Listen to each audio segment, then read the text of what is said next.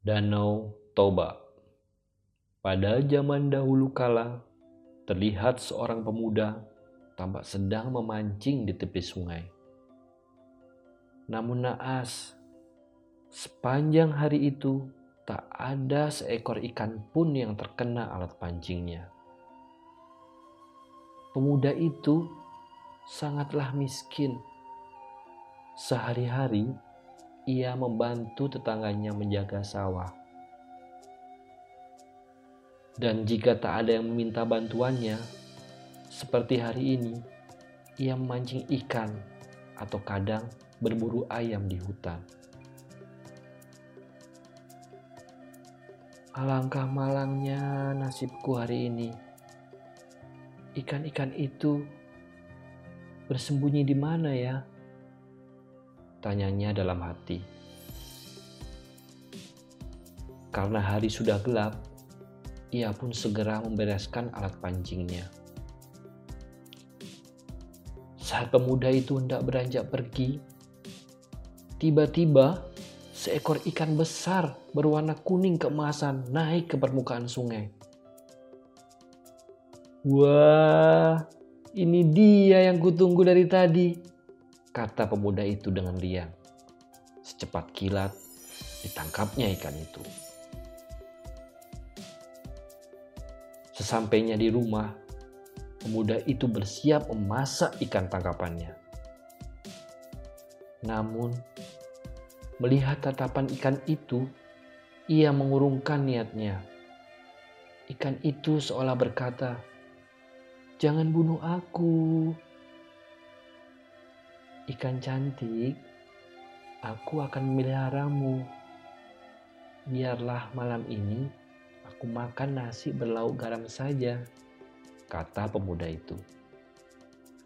Ikan itu ia letakkan sebuah tempayan dan diberinya makan beberapa butir nasi.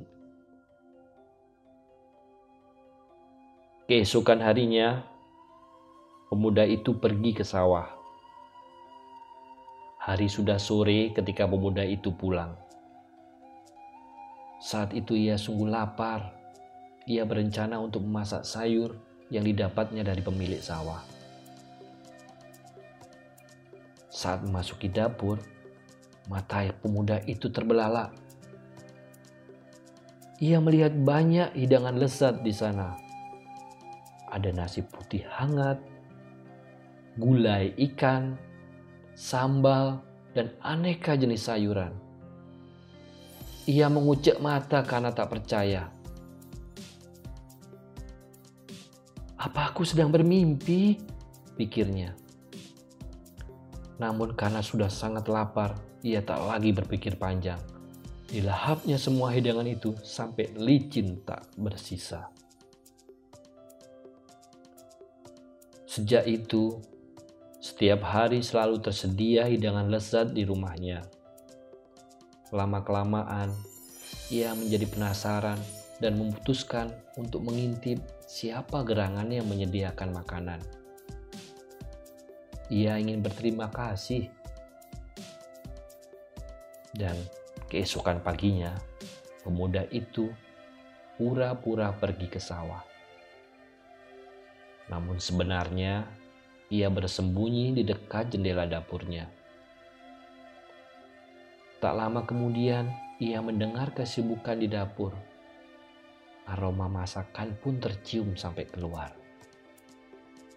Karena penasaran, ia mengintip dari jendela dapur. Alangkah terkejutnya saat melihat seorang gadis cantik sedang memasak. Siapa dia? bisiknya. Dalam sekejap, pemuda itu langsung jatuh cinta pada wanita cantik itu. Hei, siapa kau? Dan sedang apa di rumahku? Tanya pemuda itu. Wanita cantik itu menoleh kaget. Wajahnya pucat pasi karena ketakutan. A, a, aku a, bagaimana menjelaskannya padamu? Katanya bingung. Pemuda itu melompati jendela dapur dan melongok ke tempayan ikan itu hilang. Hmm, apakah kau ikan yang kupelihara di tempayan ini? Tanya pemuda itu menyelidiki. Oh, benar, aku adalah siluman ikan. Akulah yang memasak setiap hari.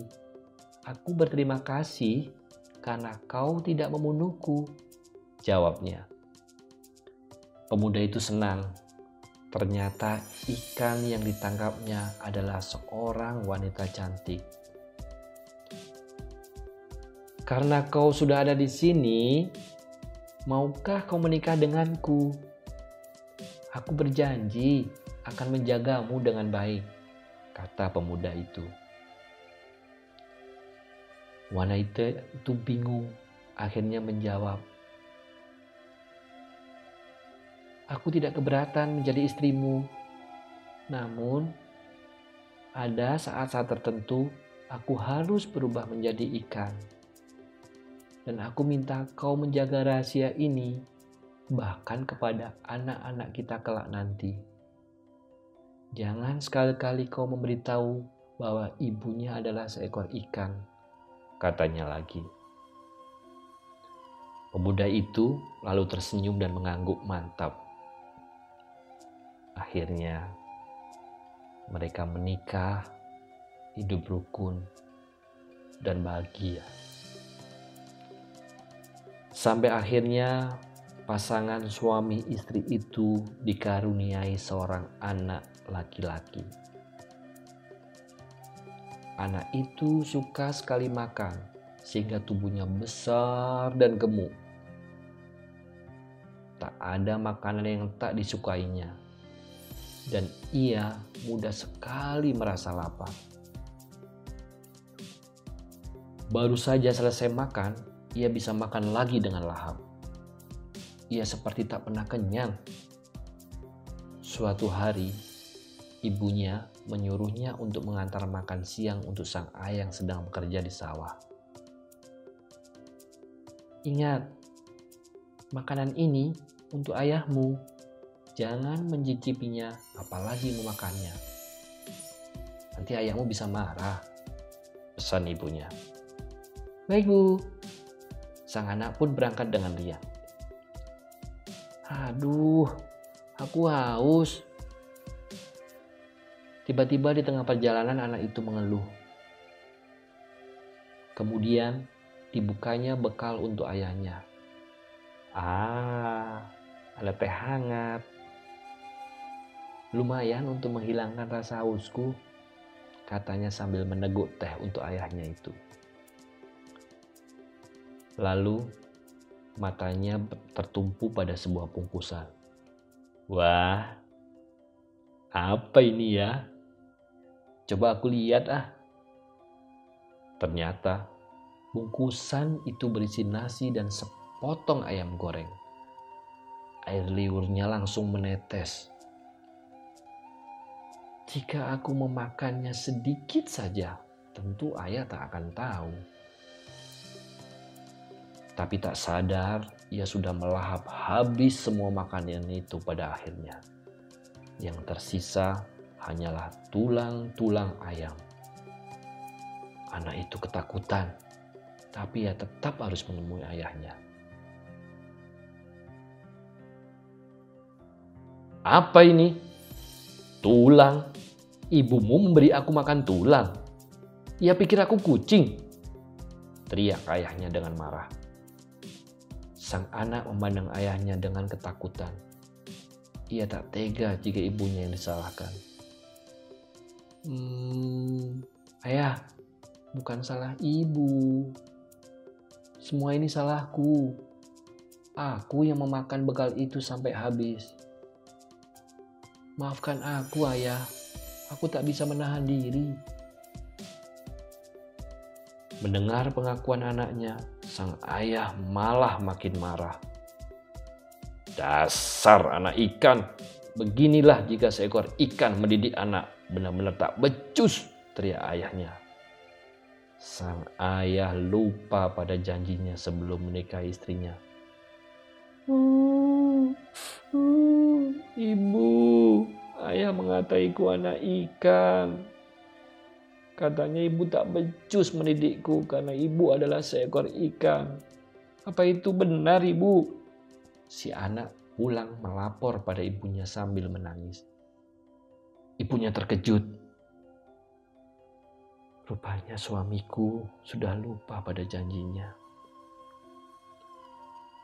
Dan ketika suaminya tiba di rumah, istrinya berkata, "Mulai saat ini aku akan membawa anakku pulang ke alamku. Jangan pernah berharap kau bisa menemui kami lagi. Belum sempat suaminya menjawab, langit menjadi gelap dan hujan turun dengan derasnya. Siluman ikan itu mengajak anaknya keluar dari rumah dan berdiri di tanah lapang. Tir menyambar-nyambar dan tiba-tiba tubuh ibu dan anak itu hilang entah ke mana. Hujan pun reda seiring dengan hilangnya mereka. Sang suami tak dapat menemukan mereka. Ia menyesal dan meratapi kesalahannya. Istriku, anakku, kembalilah. Maafkan aku yang telah mengingkari janji kepada kalian. Namun, semuanya sia-sia.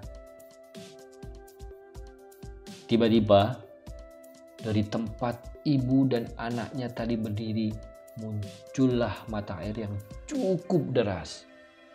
Airnya terus mengalir hingga membentuk danau yang cukup luas. Danau itulah yang sampai sekarang disebut Danau Toba. Tak ada yang tahu ke mananya pergi anak dan ibu itu. Mungkin mereka kembali menjadi ikan dan tinggal di Danau Toba itu. Pesan dari cerita rakyat Danau Toba ini adalah tepatilah janji yang telah kau buat. Ingat, mengingkari janji akan membuat orang lain kecewa.